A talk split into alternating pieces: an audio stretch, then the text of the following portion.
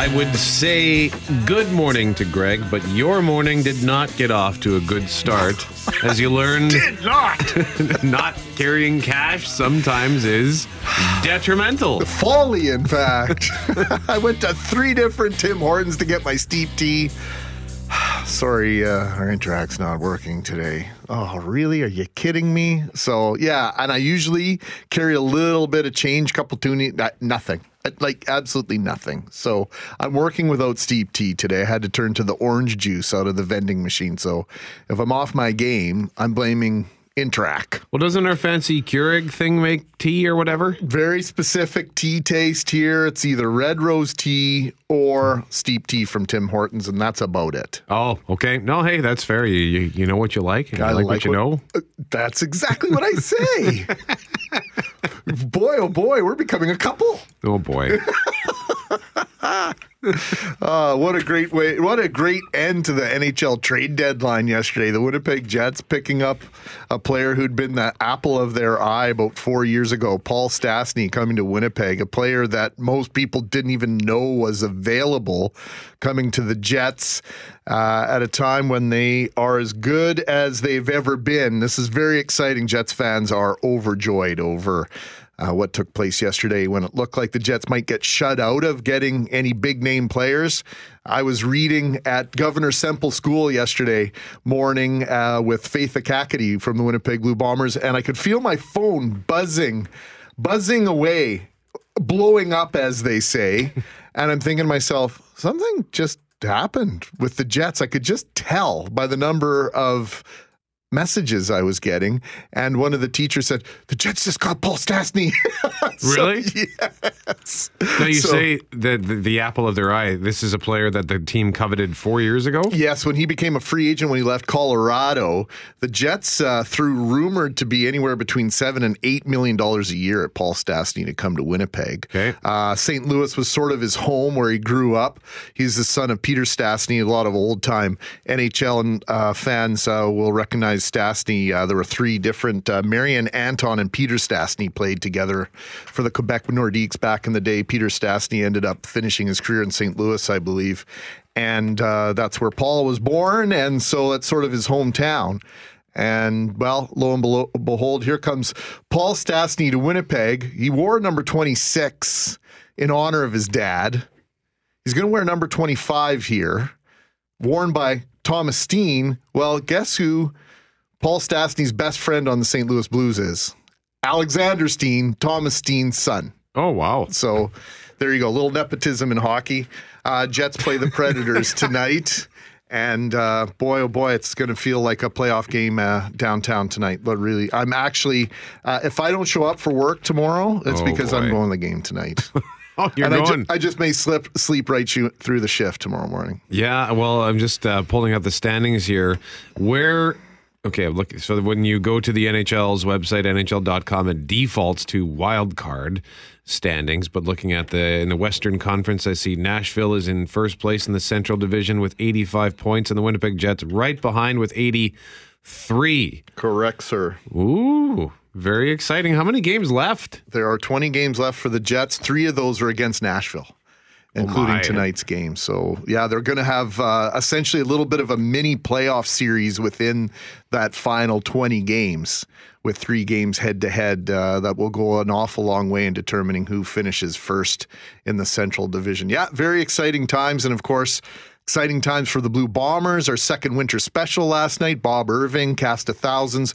We'll recap that for you in Breakfast with the Bombers at 7:37. All sorts of exciting things going on in sport here in Winnipeg. No shortage of discussion around uh, the coffee table. You know, the break room table, the water cooler, or if you're going out for coffee or breakfast this morning. Lots of stuff to talk about. Even my dad said to me yesterday, "Hey, the Winnipeg Jets made some moves," and I looked at him and I said, "Excuse me, you never talk to me about hockey." This is one of the reasons why I I like to call it ice hockey. I'm not a hockey fan because we're not a hockey family, Right. and uh, yeah, even my dad's Smash Gordon's getting in on the interest uh, as the, the Jets are he's, are the real deal. You know, they're what is it, fourth place overall in the league. In the league, That's not something I think I've ever seen. No, before. it, this is unprecedented. And uh, if you're watching any of the wrap up shows last night on any of the major sport networks last Sorry, night, fifth.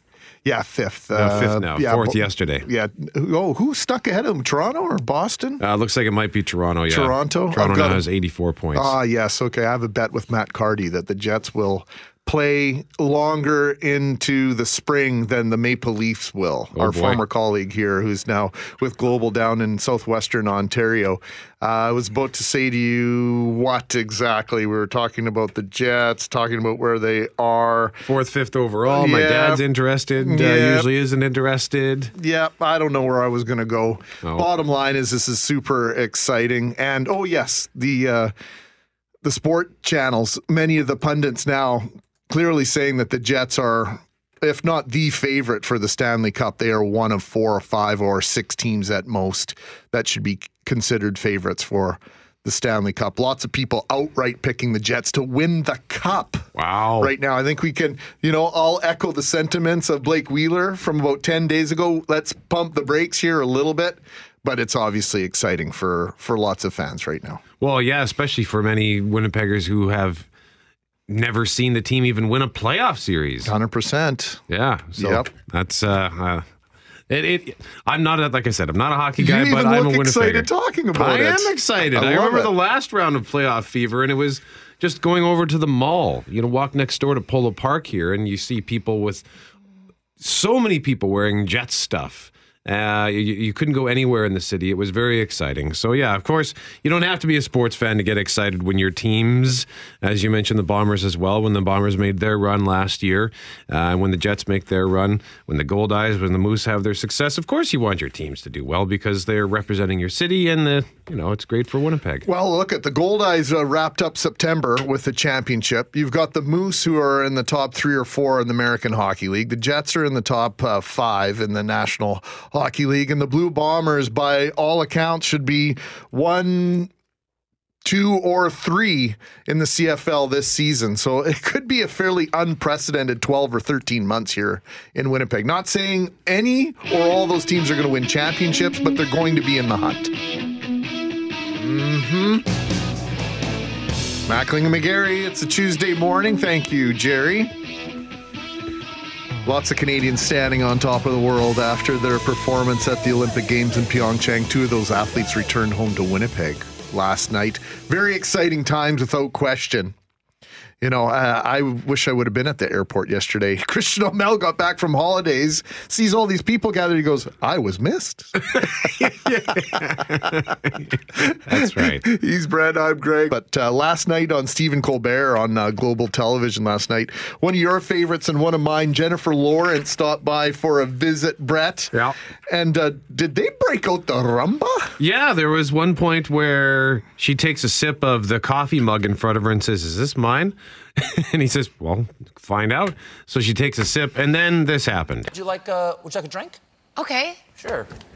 I Never- keep, I've never. Whoa, really? I've never We did done not this plan before. this. How does this open? Okay, you're just messing with. Okay, so what he's doing right now is he has he's reaching in behind him. He's got this like wood paneling on the wall, Right. And he's kind of knocking on them to see how, like to see if it pops open. Secret panel somewhere. And then he slides one over and he pulls out this bottle of, of a Havana Club. And I had to do some some sleuthing and pausing of the YouTube and press if you press pause it on YouTube on your computer and press the comma key, that goes back frame by frame. Right. And the forward key or the period key moves it forward. It's a Havana Club rum that I've never heard of. It's Havana Club.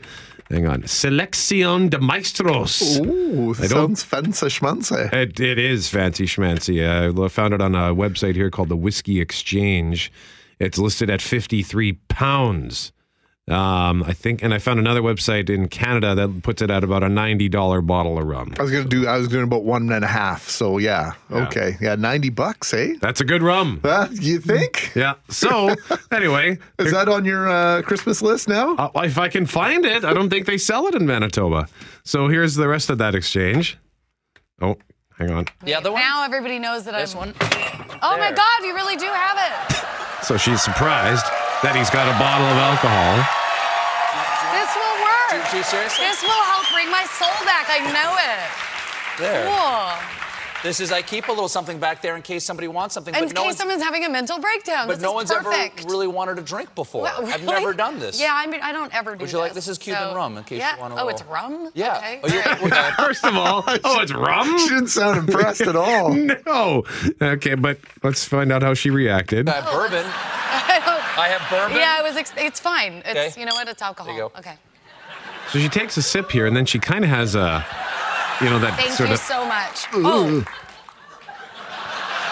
He made her just down it. She took a sip, but he shotgunned his. So I she had had his She had to reciprocate. Yeah. So uh, she didn't see it. She didn't like it. That would be an excellent rum for that price. That's a good one. Yeah, but if you're not into rum, normally rum does have a very distinctive. It's the I think probably the molasses, right? Yeah. To have a distinctive sort of flavor. No, that's fair. Yeah. You know, so if you're not into it, I'm not really a rum guy. I mean, it, it's an alcohol of last resort, depending on where I am, but.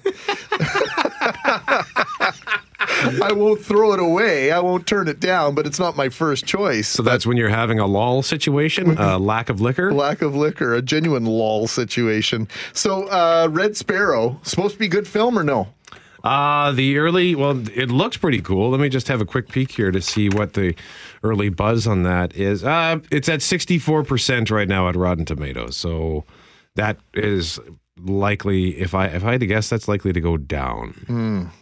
I don't know. We'll see. I like Jennifer Lawrence. Uh, I don't know. I, I'm curious to see her in this kind of a role as a menacing sort of character because she's proven she can do anything, really. But I don't know that I've seen her in, in that specific a role yet. So- Well, she she totally just envelops herself in the role, right? And you, you really believe that she is who she's portraying. At least that's my interpretation of any film I've seen with her.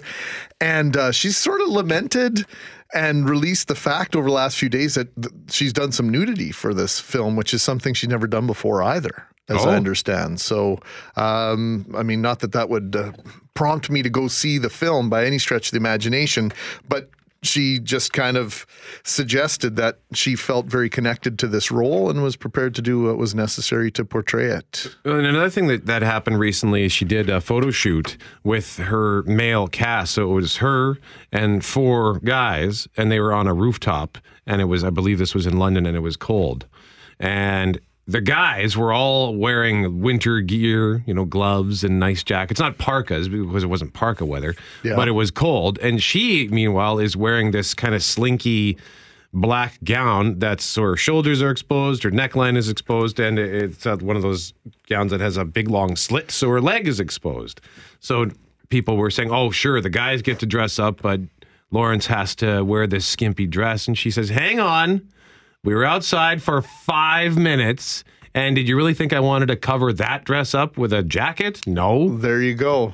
Yeah. She's actually called uh, uh, the uh, nudity that she's done in this movie empowering, and that was after there was that uh, those nude photos of her that were leaked onto the internet, and she feels as though that that this was an opportunity to take some of that power back away from those that took the power away from her, the control over her own image. Oh wow, good for her. Yeah, good for uh, her. She's a lot something of else, fun. eh? Yeah, she's a lot of fun. She's really every late night host I think over the years has their kind of go to guest, and she's sort of become a go to guest for all of them. Really. Isn't that, wow? yeah, they all like having her on. Yeah, she's. Uh, I especially like it when she, and I forget this guy's name all the time. He's a British talk host. Uh, he has a red set, and uh, he often gets they because they they're in in Great Britain. yeah Oh, uh, uh, and they drink, right? yeah. And it's only on once a week.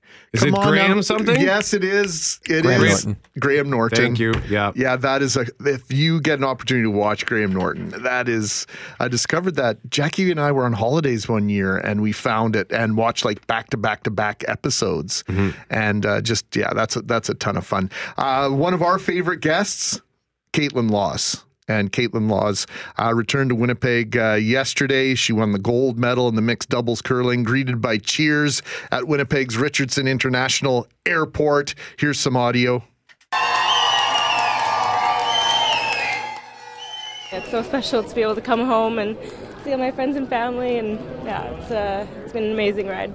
Can you compare the, the two Olympic gold medals? No, I definitely can't compare. I mean, both experiences have been absolutely surreal to be a part of the Team Jones for eight years now and to see the hard work that they, those women have put into it. I, I can't be here for the second one without them, and it's a, a dream come true to be able to come back from thinking that we weren't going to have a chance to be at the games this year. It was an honor to represent our country and to bring home the medal for everyone here at home. It's so special, and I can't wait to share it with everyone.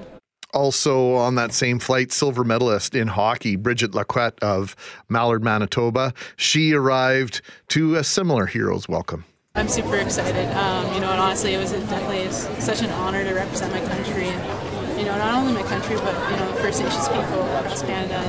It, it's very special for me. Thank you. My first Olympics, and, and, it was pretty surreal. It was, you know, I remember going on my first game, and, and I had the chills, and it was, it was just like a dream. It was a dream come true, and um, it was definitely very special. You know, it, it was a tough game when when we didn't uh, we didn't win, but you know, it, it's definitely all the support from across Canada definitely helped. It's Mackling and McGarry in the morning. So, as we've been mentioning, Olympic athletes returning home, Manitoba athletes, and right across the country, Olympians arriving home from South Korea. And one Canadian athlete has uh, drawn some ire on social media, which isn't exactly difficult to do. Let's confess that and let's make that clear right off the bat here. Shanley Vidal, Christian Amel.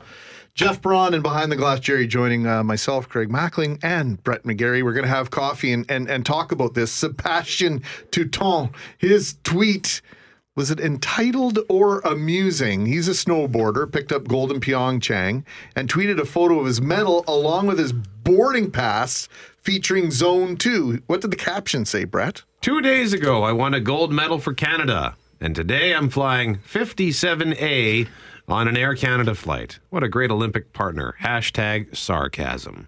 So it's a joke. Right. Yeah.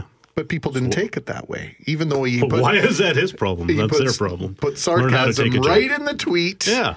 And uh, he's since deleted the tweet, which might be a mistake on his part. And Well, except he's he's- apologized. I thought we've haven't we been over this? You're not supposed to take a picture of your boarding pass and put it on the internet. Can't they steal your identity that way? yeah, he- Remember the remember really? the boarding pass thing?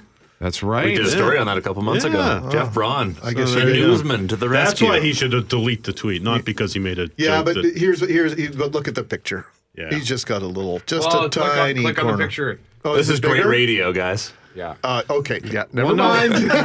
if you want to see the picture, you can look at uh, Drex's mind. Twitter uh, at Drex Drex from the shift. Heard uh, midnight till four a.m. here on six or till five a.m. on six eighty CJOB before what's brewing with producer Kyle. So we're just curious to know if he is entitled or if this is amusing. So.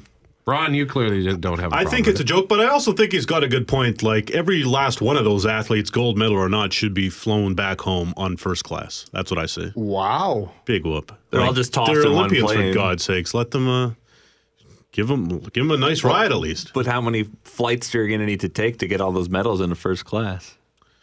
Figure it out. Shannon Lee, what do you think? Uh, well, I think that uh, sometimes you really have to think before you post something, especially nowadays, and when you're representing a, a country and a lot of people are, are looking at you. And I think he probably meant it as a, a little tongue in cheek, but it definitely didn't come off that way. It did, did come off as very entitled. And l- let's face it, Air Canada. I mean, they they shouldn't have to provide first class seats for all of the athlete I mean, athletes. I mean, I know it is is a great thing they're doing representing our country, but they're a sponsor and they're providing those seats for free. So um, they can't. They they would be losing a lot of money if they're if they're sticking all of the athletes in first class. So so. They're losing some profit there, so you have to look at it that way. And he got zone two. What does that mean? The- oh, okay. So when you're lining up to get on get on on, on the plane, right? Yeah. They, they they won't just let you on. They they board by zone. So they start with like they start with like you know um you know people with little kids and who need assistance. Then they go to like zone one, and then sometimes it can go up to zone five. So if you're getting on zone two, that's pretty good. You're going to have access to make sure that you get all of your luggage in those overhead racks before it's all taken up. You got a window seat. That's pretty sweet. Okay, that's interesting. I I'm of sort of two minds on this. I think I understand his his joke because he's thinking, okay, Air Canada is the the partner here. They're the supporter. I've got a gold medal. If there's one time in his life to be entitled, I think it's that moment, the return flight home. Give him a business class seat, but as has been pointed out, we send a large contingent of athletes, and are we going to pick and choose between? Oh, you get a gold medal, you get business class. Oh, silver medal, sorry. Why not? That middle seems fair. seat in row sixty-five. Bronze medal, there's space in the cargo bay for you. You get paid for a gold medal. You do. You get like twenty thousand bucks. So why not why not also get an If- upgrade if on you- your flight Oh. back? The curling teams have to take a boat back. they just got a canoe. when you when you type in there hashtag sarcasm, like, is there any any room left for humor anymore in our society as as it pertains to social media? Like, give me a break. When I first heard about this, I was I was said, oh, you know what, the guy's just joking around, big deal. Then when you actually look at the tweet, though, Yeah, I don't think he's joking. He's not joking. No. He, he's like, oh, great sponsor, thanks. That's what the that's how I read is. it. That's Yeah, that's the the sarcasm Exactly. there. Really? Yeah. That's No, how I read it 100%. It was it was very it was very cheeky. It, it kind of makes like it makes us look bad as Canadians. It makes him look like he very unappreciative. Wow. That's how I read it. I- he's saying, "Oh, a great partner. Yeah, I wish I had a first class upgrade." See, I don't. When I see sarcasm, I take people sort of at their word. I, I tend to tweet out sarcastic things myself. Like yesterday people don't get afternoon, around three o'clock yesterday afternoon.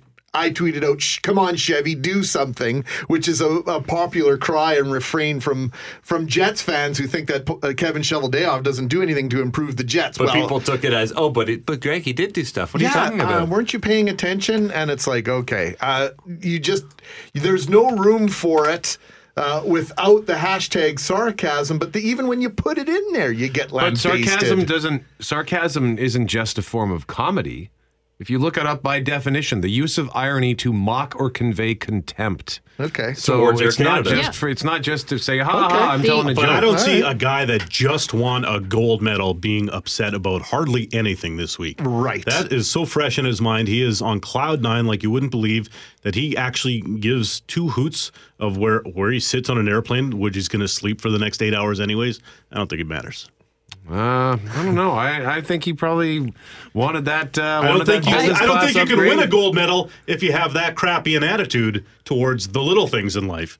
You've got to be a winner on the inside to get that gold medal, and those kind of people don't Tell complain Jeff. about airplane Wow. seats. All I know is when I won a, a novice hockey title back in the day in Terra, Ontario. Really? I still have to sit in the back seat coming home. so Come on, Dad, two scoops of ice cream tonight. 656 on 680 CJOB, Shanley Vidal, Christian O'Mel, Jeff Braun, and Behind the Glass Jerry. Thank you very much. You can text us what you think at 780 6868. Was Sebastian Toutant being entitled or just joking around? Ah, yes, it's time to have breakfast with the Bombers brought to you by the Cooperators. Find an advisor at cooperators.ca, a better place for you. Last night, Bob Irving and a cast of thousands, well, a little bit of exaggeration, came together to talk football, Canadian football in general, and the Winnipeg Blue Bombers in particular. It was edition two of the Blue Bomber Winter Special as excitement continues to build for the 2018 CFL season. Bomber fans are excited to see if the Blue and Gold can continue to do what they have done over the past two seasons. Get better. Expectations within the Blue Bomber organization would seem to match those of the fans. CFL free agency began on February 13th, and the Blue Bombers were very active in acquiring players who played elsewhere last year. Two of those players came with Canadian passports and Manitoba birth certificates. Running back Kienan LaFrance and slot back Nick Demski. Bob Irving laid out some expectations for Demski last night. Uh, Nick, I don't want to put any pressure on you, but uh, from watching you in university football, I think you got a chance to be a star in this league. Do you feel the same way? I feel the same way. I mean, that's that, that's what I'm striving to be. That's what I want to be. That's that's uh, you know, that's my motivation. So, you know, I'm gonna, I'm going to do whatever it takes to get there, and uh, you know, that's that's why I'm so happy that the Winnipeg Blue Bombers give me this opportunity. Paul LaPolice, Blue Bomber offensive coordinator, joined Bob to discuss bringing back a players the Bombers cut back in 2010 when Lapo was head coach of the Blue and Gold. That player, Darius Bowman. He went through a period where he, he really struggled catching the football. And you know we didn't want to get rid of him. We sat him down, and and then uh, there were just some things that came up that it was probably best to just kind of give him an opportunity to release him. And uh, I really didn't want to, but it kind of came down the pipe. That's that was what we have to do, and uh, so I, I knew that he would go somewhere else and get better, and and it, it was great to see. And he's so good. He's he's turned out to be such a great professional. And talking to him after we signed him, uh, you know, it was great to meet him, his his wife, and he's expecting a child, and he's just such a more mature football player than 2010. Bowman went on to become a star with Edmonton. He returns to Winnipeg after seven seasons in Alberta. If you need someone to do the math. After be, being given his outright release by the Eskimos, Bowman says he had more than returning to Winnipeg as options. And it actually felt good on another scale to just see the interest that was from other teams. But at one moment, we had uh, SAS, uh, BC, uh, Calgary made some interest, Toronto, Montreal and then uh, of course uh, Winnipeg. So it was a few options. And why Winnipeg, Adarius? Uh, for me, once again, uh, I'm one of those guys that I think I, I I'm, I can be a better athlete, better self, better player, better person when I'm around a good environment, and that's what. I, I knew Winnipeg had it already, but I've I've just heard around the league, and I'm I'm seeing the the, the fans, the atmosphere, and just everything that's been going on around there. And I was like, man, I would love to be a part of that. So it was, uh, it made it pretty simple. And then with the guys that y'all have over there, Matty Ice, uh, Andrew Harris, you know, that's a guy that I've really enjoyed watching over the years, and it'd be nice to be on the same side with him. He's uh, he's a game changer, and uh, like I say, to get back with Coach Lapo and and Coach O'Shea, so I'm just excited to be there. Bowman isn't the only former Blue Bomber that management would like to bring back into the fold. Canadian born linebacker Henoc Muamba in Winnipeg as we speak. Bombers try to sell him on returning to the team he began his pro football career with in 2011. Bob asked head coach Mike O'Shea if he thought the Bombers could sign Muamba. I, I'm not sure. You know, honestly, we we we've had a chance to chat, and I think he's still, you know, got some questions he needs to get answered, and maybe not just from from the Bombers, you know. Um, so I'm sure whenever Henoc is ready to make a decision, he'll let everybody know. He would uh, be a nice ratio breaker. You lost Sam Hurl. You play another Canadian in there. Boy, it would be kind of ideal, wouldn't it?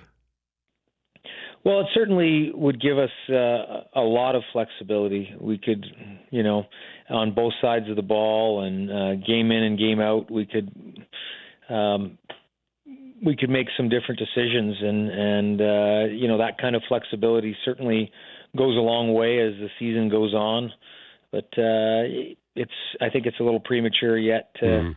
To pencil him in, I think he's, you know, like I said, he's got some other questions he wants answered, probably for some other from other, some other teams also. The Bombers added defensive lineman Craig Roh and defensive back Chandler Fenner from the BC Lions in free agency. Fenner chose the Bombers because he believes that they are on the verge of something big.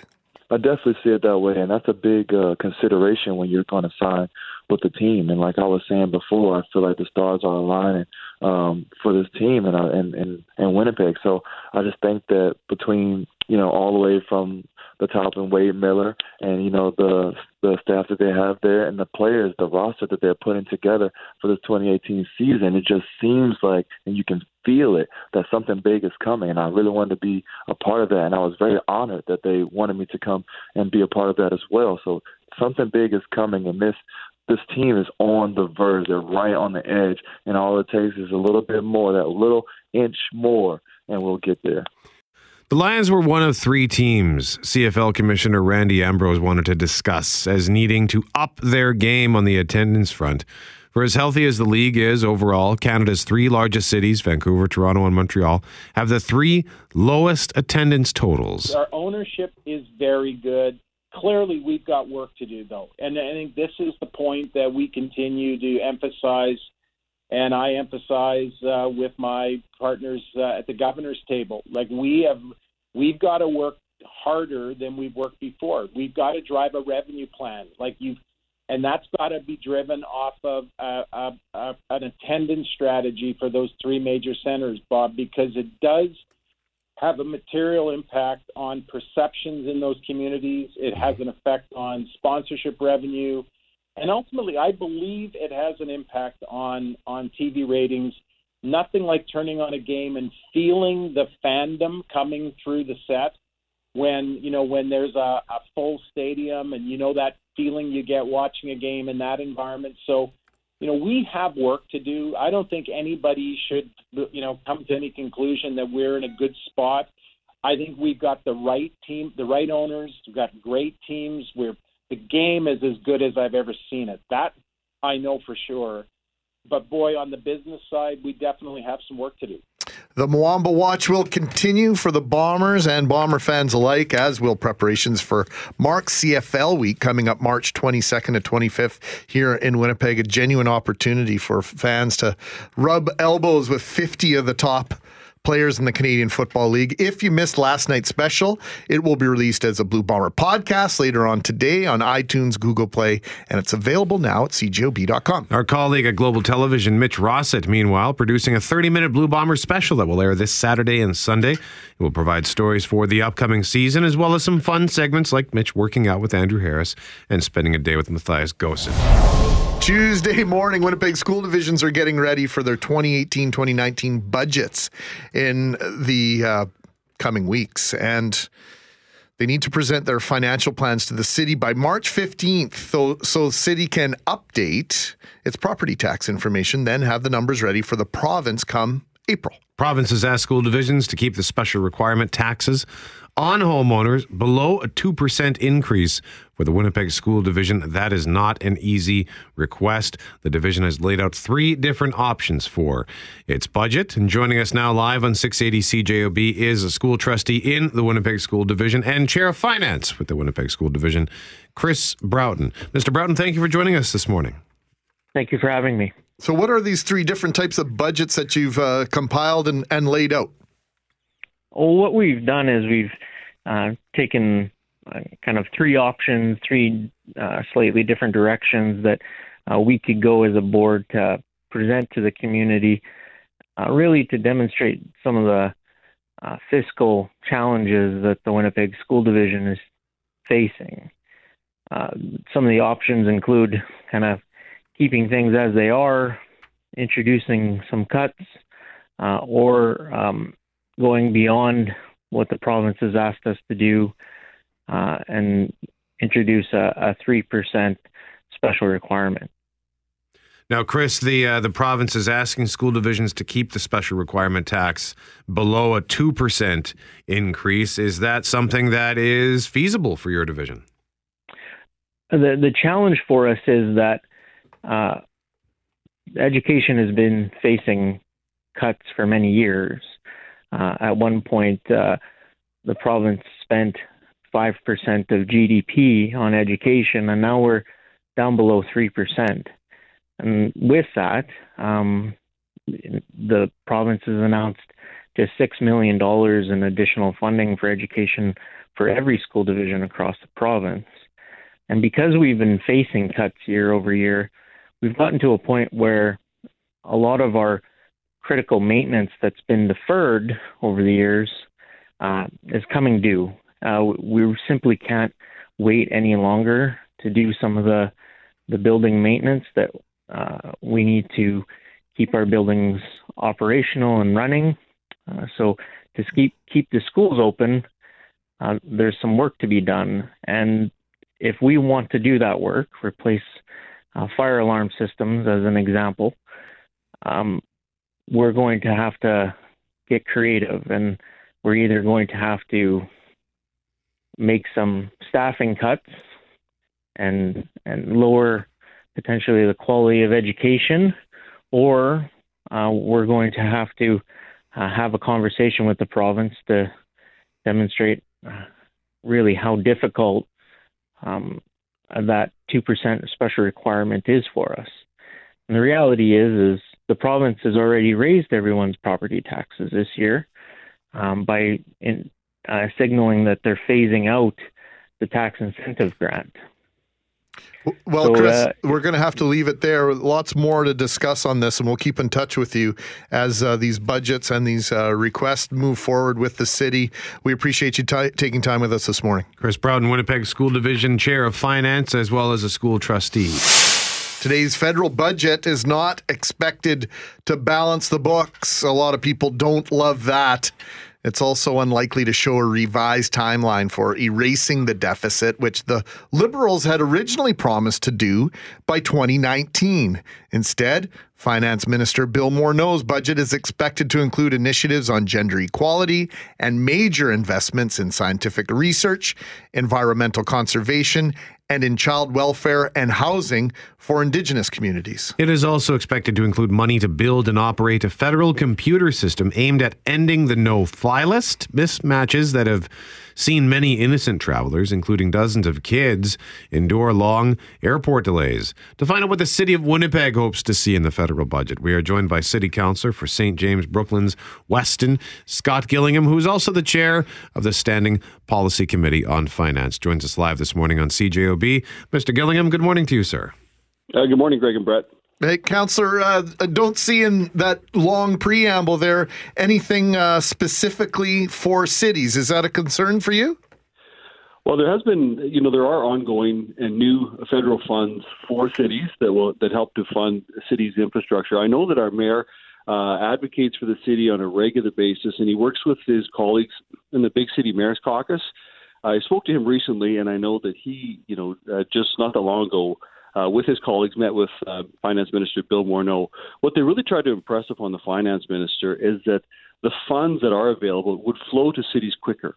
Sometimes, there's, sometimes there's a lag between when the funding is announced and when cities apply for the funding, and you know, and and the time that the cities actually get the funding. So, a quicker processing of the funds to cities is something that uh, certainly I know our mayor has advocated for, and I'll be looking for uh, in this budget.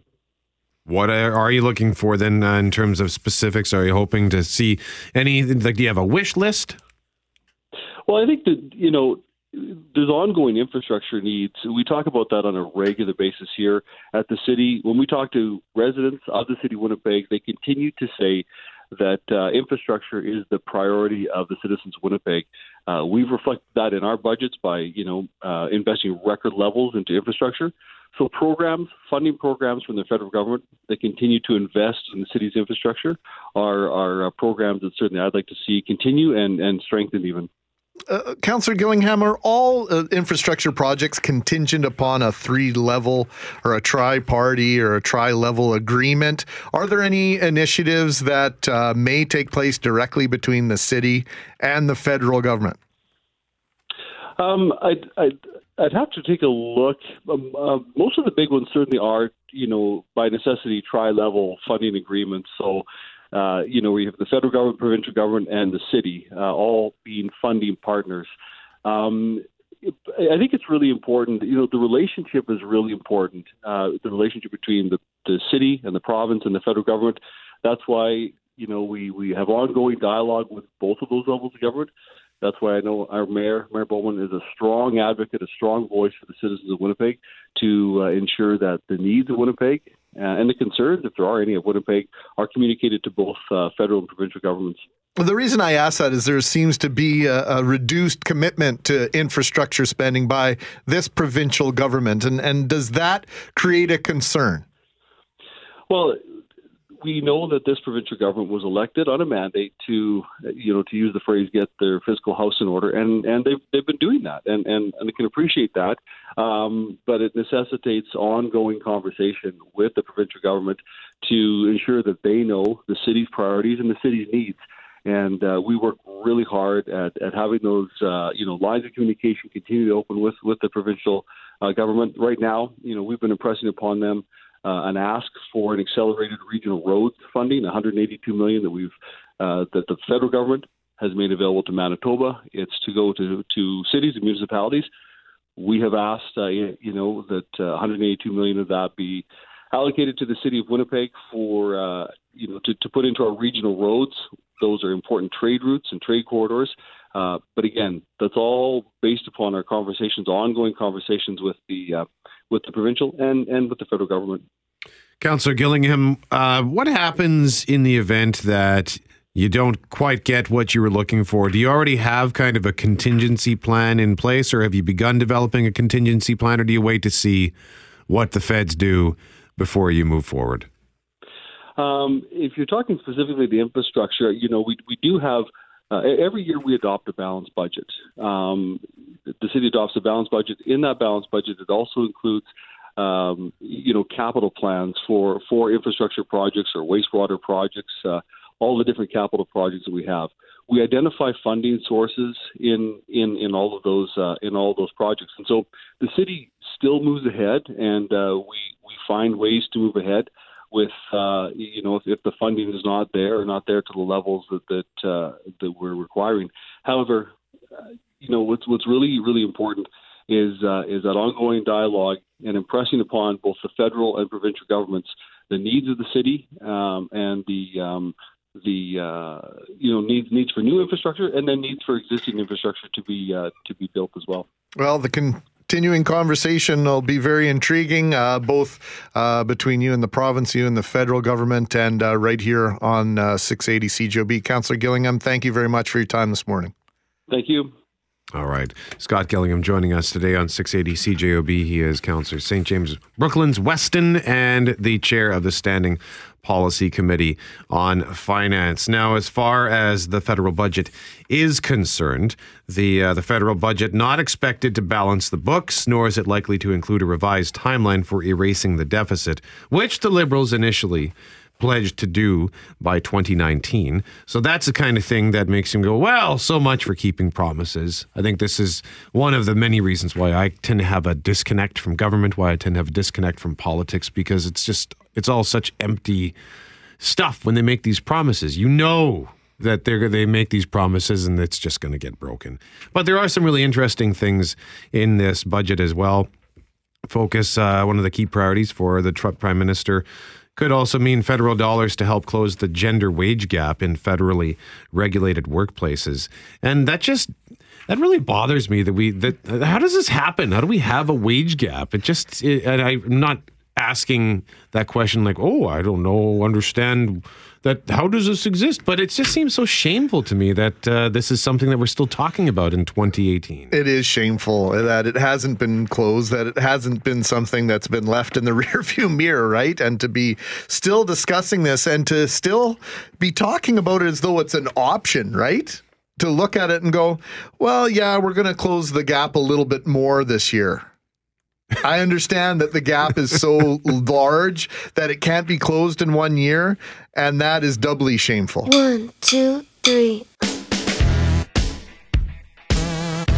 Three things with Shanley Vidal, and it is three things that have to do with transportation. Good morning, Shanley. Good morning, Brett. Good morning, Greg. Good morning, Shanley. So, our, the first thing about transportation um, is that, of course, we're seeing more and more airline passengers every year. More and more people are taking flights. That means there's more chances of witnessing or experiencing an in-flight uh, emergency.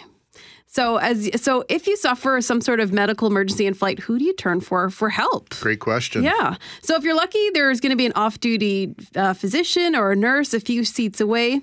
But here's the thing with the exception of Quebec, there are no protocols in place in Canada regarding physicians coming to the assistance of emergencies in flight. What, what, what does that mean exactly? Well, it means many many doctors are left wondering what they can do if should they attend to the medical needs of a, fellow, of a fellow passenger. So now that's why physicians at St. Michael's Hospital in Toronto, this is in partnership with Air Canada and WestJet, they've come up with recommendations for in-flight medical emergencies for healthcare professionals and uh, how to deal with them. So some of those recommendations included in the report discuss the resources available to medical personnel, how to approach certain medical problems, and who are the people that they can talk to and who they can consult with. Now, the research has said that physicians are the primary responders in 40 to 50% of in flight emergencies, followed by nurses and paramedics in 5 to 25%. However, flight attendants are the primary responders in 45% of events. I'd be curious to know that within those 45% of events where the flight attendants are the primary responders, if it was just because there were no medical Mm-hmm. people on board the plane. It'd be interesting to know. Uh, my wife was on her way home from uh, Mexico on a flight, and there was uh, an emergency on the plane, and it looked like they might have to be diverted, which is one of the side effects of these emergencies quite often, is that they have to make an emergency landing, turn back, or go somewhere where they weren't intended to go. This will be interesting to see some regulations around this. No, absolutely, and and something too that's interesting. I never thought of too as a flight attendant. That's that's a scenario that could happen. Oh, that you absolutely. could have to to, to, to manage. Oh yeah, you you forget how many different scenarios flight attendants are trained for. Their training is is uh, quite extensive. In fact, I think we we don't appreciate uh, the work that goes into becoming a flight It's, attendant. it's a hard job. It is. So, are you ready for number two? Let her rip. This is something. this is something we've talked about on the show a few times. It looks like the future is uh, just about here. So, in California, new rules were approved on Monday regarding a technology that is quickly heading into the fast lane. Talking about driverless cars. Mm-hmm. They will be tested in the state for the first time without a person behind the steering wheel. I don't know what they would have done yesterday in Sacramento when all that snow and hail and ice came down because I know that all the fancy automated stuff that I have on my car, lane departure technology and everything, is totally messed up with uh, snow on the ground. It doesn't recognize the the lines and and and it, it automatically rumbles when it thinks I've you know departed my lane and sometimes the lane is artificially shrunk. So uh, I don't know what they would have I done don't in know. California How are they going to deal with the unexpected uh, Right. things like that? And uh, I, I don't know. The whole thought of driverless cars makes me a little nervous. It's one thing for a driverless car to fly to to to Mars or the moon or wherever, but uh, on our own streets, uh, I makes me a little bit nervous. I don't think driverless cars can be any worse drivers than human drivers, so I'm not worried about it at all, actually. So, are you speaking of human? Uh, you ready for number three? Yes, please. Number three has to do with uh, my favorite mode of transportation, which is uh, walking. Oh, yes. Uh, Yeah. Brett mentioned this uh, before the news. I like it because it's free. Not because it's good for you? Oh, that too. Okay, that's better. but a bad habit, and many of us have this. We're walking and we're on our phones. Uh, you know, maybe we're texting or, you know, we're looking at emails or we're flipping through our Spotify lists and we're distracted. Mm-hmm. And so there are laws against texting and driving. And in some places, there are actually now laws against texting and walking. Okay. we knew Honolulu was doing this. Yes, Honolulu, uh, I believe, started this uh, last year. Now, a second American city is going to start issuing tickets to distracted drivers because people don't they don't pay attention when they're they're stopped at those traffic lights at the crosswalks. So now they're going to be issuing fines for pedestrians who don't do that, and they could be paying up to hundred dollars US. Wow. Yeah, and, it- and it's funny because I'm I'm expected to go to Honolulu in a couple of months. Uh huh. And uh, and so I'm like, yes, I mentally know. Make sure you're following the law. Make because make sure you're not doing anything bad. Make sure you're not texting and driving. What is scofflaw? Or te- not texting driving. Sorry, texting and walking. What is scofflaw in uh, in in Hawaiian? You'll have to find out what that that means. so it's Montclair, Southern California. I'm trying That's to think right. where Montclair is in my head. I know Southern California quite well. Uh, uh, Brett, you do some Google flu- foo for us. Find out where Montclair is. Yeah, looking it up right now. Montclair is, it says a city in the Pomona Valley in southwestern San Bernardino County. Okay. And uh, just as I zoom out of the. Just kind of east of Los Angeles, then. yeah, there's.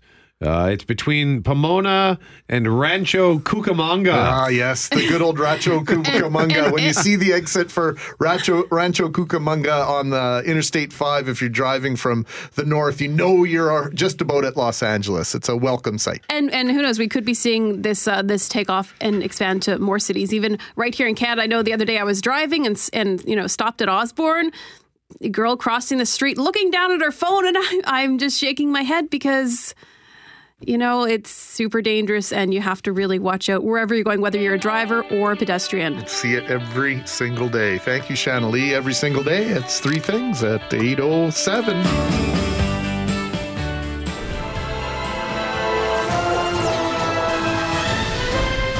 Tuesday morning, I almost said Thursday. Just because I want it to be Thursday doesn't mean it is. Budget day in Canada. We will keep you up to date on uh, all the rumored additions to the budget, and uh, when it is uh, laid out by the federal government, we'll have all the reaction right here on 680 CJOB. In the meantime, uh, we told you yesterday that Kevin Smith, the, the director, star of Clerks, uh, would Clerks be Kevin Smith's most famous work? Oh yeah, Like yeah. by far, right? Yeah, Clerks and uh, and being known as uh, Silent Bob from Jay and Silent Bob. Mallrats. Yeah, Mall Yes. Rats. That's right. Okay, just wanted to make sure that I wasn't characterizing him and uh, forgetting one of his uh, maybe major roles or something he's known for. Anyway, he's very outspoken. Uh, turns out very active on social media as well. When I opened up my Twitter yesterday, my Twitter feed yesterday, what do I see but a picture of Kevin Smith, a selfie, and he's in a hospital bed. He's suffered a massive heart attack, and uh, his life was saved uh, by cardiac surgery. And uh, he was sharing a story as he often does. Yeah, he had uh, the, what he what's known as the Widowmaker right. heart attack. He said he had 100% blockage, but uh, he was saved, and that's great. Um, Chris Pratt, who is the star of the Guardians of the Galaxy films. If you've not seen those, you might remember him from Parks and Rec. Uh, big popular star. He was in Jurassic Kingdom or Jurassic World. Pardon me. The the sequel is Jurassic World: Fallen Kingdom. Uh, one of our colleagues, in fact, has Chris Pratt on uh, their desktop over on our sales side. In fact, so he's a popular guy. His influence is everywhere, and he of course, he faced a backlash. This is why Kelly Moore describes it as unsocial media. This is one of the reasons why I'm actually not even on Twitter because you can't say anything on Twitter without being met with some sort of a backlash. And I'm getting so tired of finding headlines uh, backlash for tweeting this or having to defend that for the dumbest things. Chris Pratt tweeted a series of thoughts towards Kevin Smith following the news of the heart attack. And he says, Kevin, we don't know each other too good, but I have loved you since clerks, and I'm praying for you because I believe in the healing power of prayer. Can you please pray with me, people? In a second tweet, he says, Praying for you, I will continue to. You inspired me with clerks when I was a senior in high school. I'm tagging my football coach who showed me the movie because he believed in me and knew I'd be inspired. Okay, so that's pretty cool. The movie Clerks inspired Pratt to get into acting. His football coach showed him the movie, thinking they would kind of put him on a path, and he sends him sends Kevin Smith his love and prayers from afar. Doesn't know him very well. He's not in the hospital room. Can't be there as a physical support or a sounding board or to get him a cup of coffee or to bring him flowers. Yeah, he's simply sending his support. And surprise, surprise, he gets backlash on Twitter. Dora B at Pandora's Box 95 tweets at Chris Pratt Prayer does nothing. Only doctors and nurses and how healthy he is will save Smith. Sending him encouragement might boost his mood and aid in the healing process. Wow, isn't that enough? Isn't that enough? I thought that was the whole point. Right? Send him positivity, man. You know, for as much as we've learned about science and the things that they can do with uh, microtechnology and to save people's lives that have had heart attacks and survivability and everything, they also are learning a lot about holistic care and how it, critical it is to have your family and love and support around you when you're recuperating from something like this. And, and I don't know who this Dora B is either, but you know what? He's some sort of humanist or something that you don't uh, like. You're clearly not. That you don't understand that you can send someone love and support, send them their prayers. If that works for you, why is anybody, why is anybody saying anything? Well, and I think what's happening here is many, ha- it's kind of a, a throw or a callback to the argument that many have used in the wake of mass shootings, telling politicians that thoughts and prayers are not enough. Okay, that's fine because the if a politician says our thoughts and prayers, still that's a nice thought, but politicians actually have the power to do something about it. Correct. So in that context, I can sort of understand why people get angry. But we're talking about an actor here who just wants to express a happy, positive thought and give him a shot in the arm for a virtual shot in the arm. Retro Bigfoot says that's cool and everything, but doctors and nurses save lives, not prayer. Again. Whether or not you subscribe to prayer is irrelevant, and actually, his director from Guardians of the Galaxy, James Gunn, jumped to his defense. And he sort of, he said, I'm not tweeting this to defend Chris. He's a big boy and can take care of himself. But for me personally, prayer and meditation are great boons to my life and help me navigate my way through this world. I don't want to dissuade others who find those things useful. Doesn't mean you need to pray. I don't think you need to pray. There are many ways to navigate this life. Mine is only one of them. Prayer isn't for everyone, but in the face of helplessness, it's often meant as an acknowledgement that one cares. You know the work I do at St. Boniface Hospital, at the Research Foundation, and at the hospital. I am blown away by how many uh, successful researchers and scientists combine their work along with a healthy respect and a big and having religion and prayer be a big part of their life. This just angers me. Yeah, it's- lack of respect we have for one another. I know. Can't you just say, hey, he wanted to say something nice and that's all? But I know, stop the presses. There are idiots on the internet. Fair enough. But th- th- This, you know, this once again crosses another threshold for me. You can't even express uh, some concern and uh, your wish that someone get better in a certain fashion, and people are, are all over you. Give me a break. Um, we have been waiting on the line for a friend of ours, Global News senior national affairs correspondent Eric Sorensen. He now joins us live on 680 CJOB to talk about what we could see in today's federal budget. And Mr. Sorensen, one of the major parts of this afternoon's federal budget is expected to be a pharmacare plan. What can you tell us about that?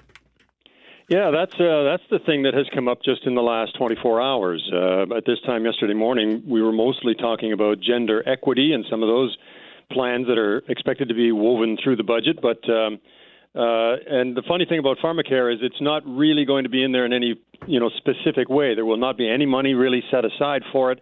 Uh, but they have announced that the um, uh, Ontario Health Minister Eric Hoskins is going to front this uh, advisory group, and it will report back in time for the next federal budget for a national pharmacare program. There's something kind of like it in Ontario now that. Um, uh, that Ontario just brought in, so that's why Hoskins uh, is a natural for uh, for kind of surveying the rest of the country on this. And in that, they they they uh, now permit anyone up to the age of 25 to have um, access to drugs without cost uh, to about three four thousand different drugs. And the idea now would be to look at putting in a national program to uh, deal with sort of the the drug costs that uh, that sometimes people face that can be pretty enormous. so it doesn't start now; it starts next year. And I guess what you can look at is that they're getting now instead of dealing with the promises from 2015. They're now beginning to pivot towards the promises for the next election campaign because next year's budget will be the pre election budget. Eric, and I almost cut you off there because I think that that's what folks are looking at. Uh, one of the biggest promises made by the Liberals when they were running to become the government was the fact that they would, yes, spend some money now, and uh, pardon the editorization, uh, the balance would budge, uh, balance itself by 2019. Here we are on the doorstep of 2019. Uh, no budget uh, balancing in in in sight. No, uh, and in fact, I've spoken with uh, uh, uh, one senior economist who said that he expects the five-year plan, even going forward from now, will continue to run deficits because they now view deficits as not being uh, such a bad thing. That they they they they pin it more on the the debt to GDP ratio, and as long as that is trending downward, they're just not going to worry about deficits. At the same time, they will continue to have the deficit go down. So I expect we may see a lower deficit number. It's been in sort of the high teens, uh, billions of dollars. um, from last year. Uh, perhaps that will be down by a few billion this year, and maybe a little bit more so next year to show Canadians that they're on the right track. But that, but by running deficits, it also gives them just that much more money to spend on programs. And as you know, this is what liberal liberal governments live on when uh, when it comes to uh, promising. Uh, going into an election, they're not the party that says we're going to cut spending. We're the ones that are going to deliver programs. Global National's Eric Sorensen, thank you very much for joining us this morning on CJOB. Greg Mackling, Brett McGarry with you until 10 o'clock this morning. We welcome to the studio now Dr. Roland Sawatzky. He's curator of history for the Manitoba Museum. He's here to tell us about a unique exhibit that's arrived at the Manitoba Museum. It's called Unlocked. Stories of the Interlake. The traveling trunk exhibit is the result of a collaboration among 10, 10 pardon me, Interlake Museum. Sounds fascinating. Dr. Sawatzky, thanks for taking time with us. Great to be here. So, 10 stories, one from each of the participating museums. How did this uh, come into being, this exhibit? Well, I think uh, that these institutions wanted to get together and really showcase uh, the deep history, the importance of the settlements of, uh, of the Interlake. So how do you pick just one one because for example the picture that's on the news release here not sure which region it's from and I know you uh, I think you alluded that you weren't entirely familiar with this one. Cream truck day uh, is what it says which uh, it looks cool. Looks like there's an old jug here or something but how do you pick just one thing to showcase for your region? Well i mean that's the job of any museum is to is to highlight certain stories certain objects that get a message across. Because every museum has tons of artifacts you know? Sometimes thousands sometimes millions. Uh, and you have to make those tough choices and say okay this is what we want people to know about our area about our group of people here about our history. So talk a little bit about the interlake that area between the western shore of Lake Winnipeg, the eastern shore of Lake Manitoba, mm-hmm. and its role in our history as a province. We're accused of having perimeteritis from time to time, mm-hmm. and uh, we've tried to break out of that. We do a weekly small town salute and try to pay attention to what's going on outside our city. But that part of the province, uh, I always refer to it as a great rock farming country, but is really it has really become an integral and very important part of the overall uh, fabric, not only of our culture but of our part of our economy. Mm-hmm. And it was um, first settled uh, by Europeans uh, beginning in the 1870s. Everybody knows the story of the Icelanders who came there, but there were many other groups as well. Um, but it really was pretty tough going for a lot of those uh, settlers. Uh, in terms of um, getting enough food and even starting farming, uh, tough, tough winters early on.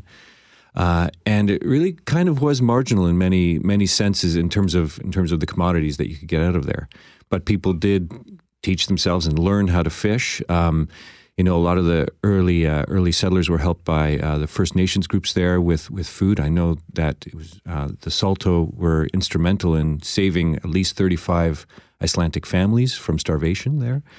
Um, and so slowly, slowly, they built up um, a life uh, there for many generations.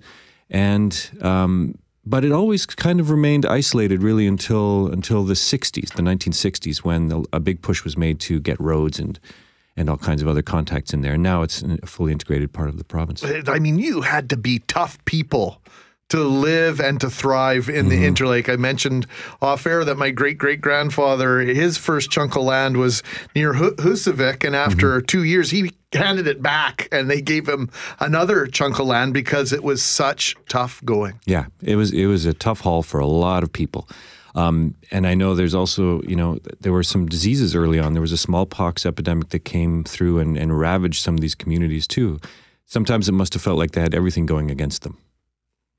There, I understand there are ten stories, but only nine trunks. Mm-hmm. What's the tenth story? The tenth story is actually it's a it's a little replica desk, and that's a really interesting one. That's from the New Iceland Heritage Museum in Gimli, and uh, it's about a gentleman who saw a need among uh, among Icelanders for a new home. there was a, something of a famine going on in Iceland at the time, and he uh, said, "Let's let's try bringing them here." And uh, when they came to uh, what's now Gimli in that region, um, they realized right away that fishing might be something that they could get into. Um, but freshwater fishing isn't something that they had really tried before. So he set up a competition for them. Um, but he's got a really interesting backstory because he was born in the Caribbean, this fellow. And Uh, he has a very interesting story, uh, almost a secret past from there, um, which I'm not going to tell. You have to come to the museum and find out. We're talking about Unlocked Stories of the Interlake. It's a traveling trunk exhibit, and it's made its way to the Manitoba Museum. Our guest is Dr. Roland Sawatzky, curator of history in studio. And Dr. Sawatzky, I think one of the good things about this exhibit is that it's very it's hands-on it's interactive Yeah, a lot of those uh, artifacts and and specimens uh, are available to touch. You, you can touch them. You can see what they feel like. Uh, my favorite is oakum. Uh, do you know what oakum is? No, I know All right. what hokum is, but uh, what is hokum? oakum is uh, it's like a it's a hemp fiber that's soaked in tar, and uh, it, don't worry, it's not like wet with tar or anything, but it's uh, it's used for um, caulking uh, boats and uh, Okay. and the chinks between the, the planks underneath the- the, ships, and. Uh, and I always wondered what that stuff was. And here you can see it, you can touch it, and it's really strange. How do you spell oakum? O A K U M.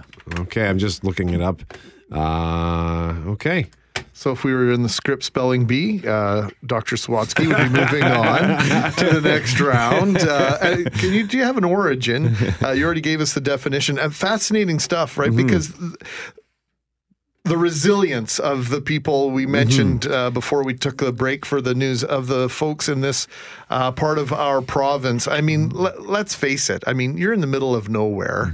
Uh, building materials are scarce. We've been to the Manitoba Museum as kids and maybe as adults with uh, with our kids, and we've seen the soddies, uh, sod houses that were built. Uh, were those even practical in the interlakes? Were soddies uh, an option? Uh, they might have been an option in some areas in the south. Uh, and, uh, you know, they were practical usually for about one season, and then they would start falling apart. Uh, and then people would either quickly try and repair them in the springtime when, you know, the flood was coming through the roof, or they would have been building something more substantial with logs. But, you know, the, the point you make is really is really important that that it was tough going for a lot of these people and, and we have to admire that and I really appreciate the work that these 10 museums and interpretive centers have done in keeping that history alive. Because, you know, we're at the Manitoba Museum here in Winnipeg, it's a big museum. We can tell a lot of stories, but we can't tell them all. And to have that history still available in those original communities, I think is really important, and, they should get a lot of congratulations for that. Well, I mean, it's we, how many people have cabins within an hour, under an hour outside of Winnipeg, and it's because of the efforts of these folks that uh, these museums are celebrating. And one of the stories here, which just made me raise an eyebrow, details of the last bank robbery carried out on horseback. it sounds exciting. That was exciting. uh, a couple fellows uh, robbed a bank and then went to a livery barn, stole some horses and a sled because it was, or a sleigh because it was winter, and they took off. And a truck chased them down, but got stuck in the snow, and they made made uh, made their way out of there. Um, and then the RCMP got involved and chased them down, um, but it was night, and they lost them. And then the next morning, they went out again. They found the sleigh that was stuck in the snow somewhere or turned over. Um, and then they had to track them down, but their, their footprints were all blown away. But eventually, they found them in, um, in a barn in Moosehorn.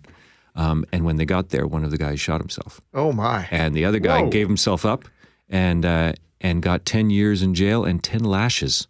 This is in the 1930s.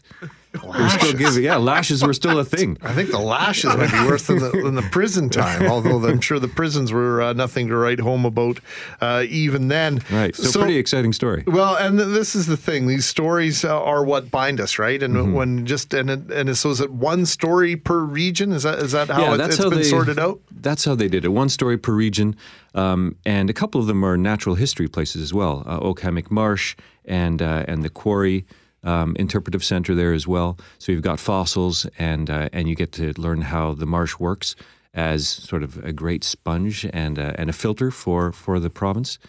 Um, and the sort of the efforts of people in the 1970s to restore some of the wetlands. It's really great. I'm just looking here. The museum has collected and protects over 2.8 million artifacts and specimens. Uh, since you're the curator of history, do you have to know what all 2.8 million of those things are? Yes. No, I don't. I believed him. I really did. Uh, You know, with the with the Canadian Museum for Human Rights and Lower Fort Garry, you mentioned Oak Hammock Marsh and some of the other smaller museums. Uh, Fort is it Fort la Reine out in uh, Portage La Prairie, uh, out in Austin. They've got a great museum. You've got Morden. Like there's lots of things, lots of places. We've got spring break coming up. Lots of great places to take your kids. Uh, My kids love coming to Manitoba Museum and they love to go to Oak Hammock Marsh. Like when you talk about a staycation, we've really got lots of options now in Manitoba to to educate and to learn about our history. Yeah, in all- all directions too east, south, northwest. There are places to visit. Um, which give you both a sense of the natural history of our province, which is which is fascinating, and also, of course, the human history. Dr. Sawatzky just gave us a story about uh, two guys who were on the lam, and we actually have some breaking news from RCMP in Manitoba about the two escaped Stony Mountain inmates who were on the lam. They had they were located in the Osborne area of Winnipeg and arrested without incident this morning. So they will face charge of unlawfully at large and will return into the custody or into custody at Stony Mountain. So how about that? Stony Mountain would be considered uh, just the beginning, the southern tip of the Interlake, too, right? Right. So we uh, we are combining it all here. The, even the news is working with us on this topic. I want to read a real quick, a short text message from a loyal listener, Len. He says oakum was also used in building log cabins. It comes in long rolls, about one inch thick. They would stick it in between the logs to prevent the elements of Mother Nature from coming in. Years and years ago, they made it from moss and horsehair. Great topic. Regards, Len. So, Dr. Sawatzky, before we let you go here, uh, talking about Unlocked Stories of the Interlake, which, by the way, is free with your admission into the museum, and it runs until October. Another exhibit uh, that you're excited about uh, that we've uh, talked about as well, but I wanted to check with you. How's Snapshots? Yeah, doing? Snapshots is is really fantastic. Um, it features a number of large scale photographs in Alloway Hall uh, uh, about the history of Canada.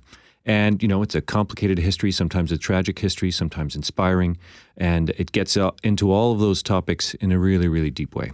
Well, I have always been of the belief everyone has a story, and every one of those photos has a story or more, one or more stories behind it. So, uh, good on you for bringing in uh, such a powerful exhibit, and looking forward to unlock stories of the Interlake traveling trunk exhibit journeys at uh, the Manitoba Museum. Thanks for this. No problem. Thanks to Behind the Glass Jerry, Shanley Vidal. I'm Brett McGarry. He's Greg Mackling. Thank you for listening to 680 CJOB na, na, na, na.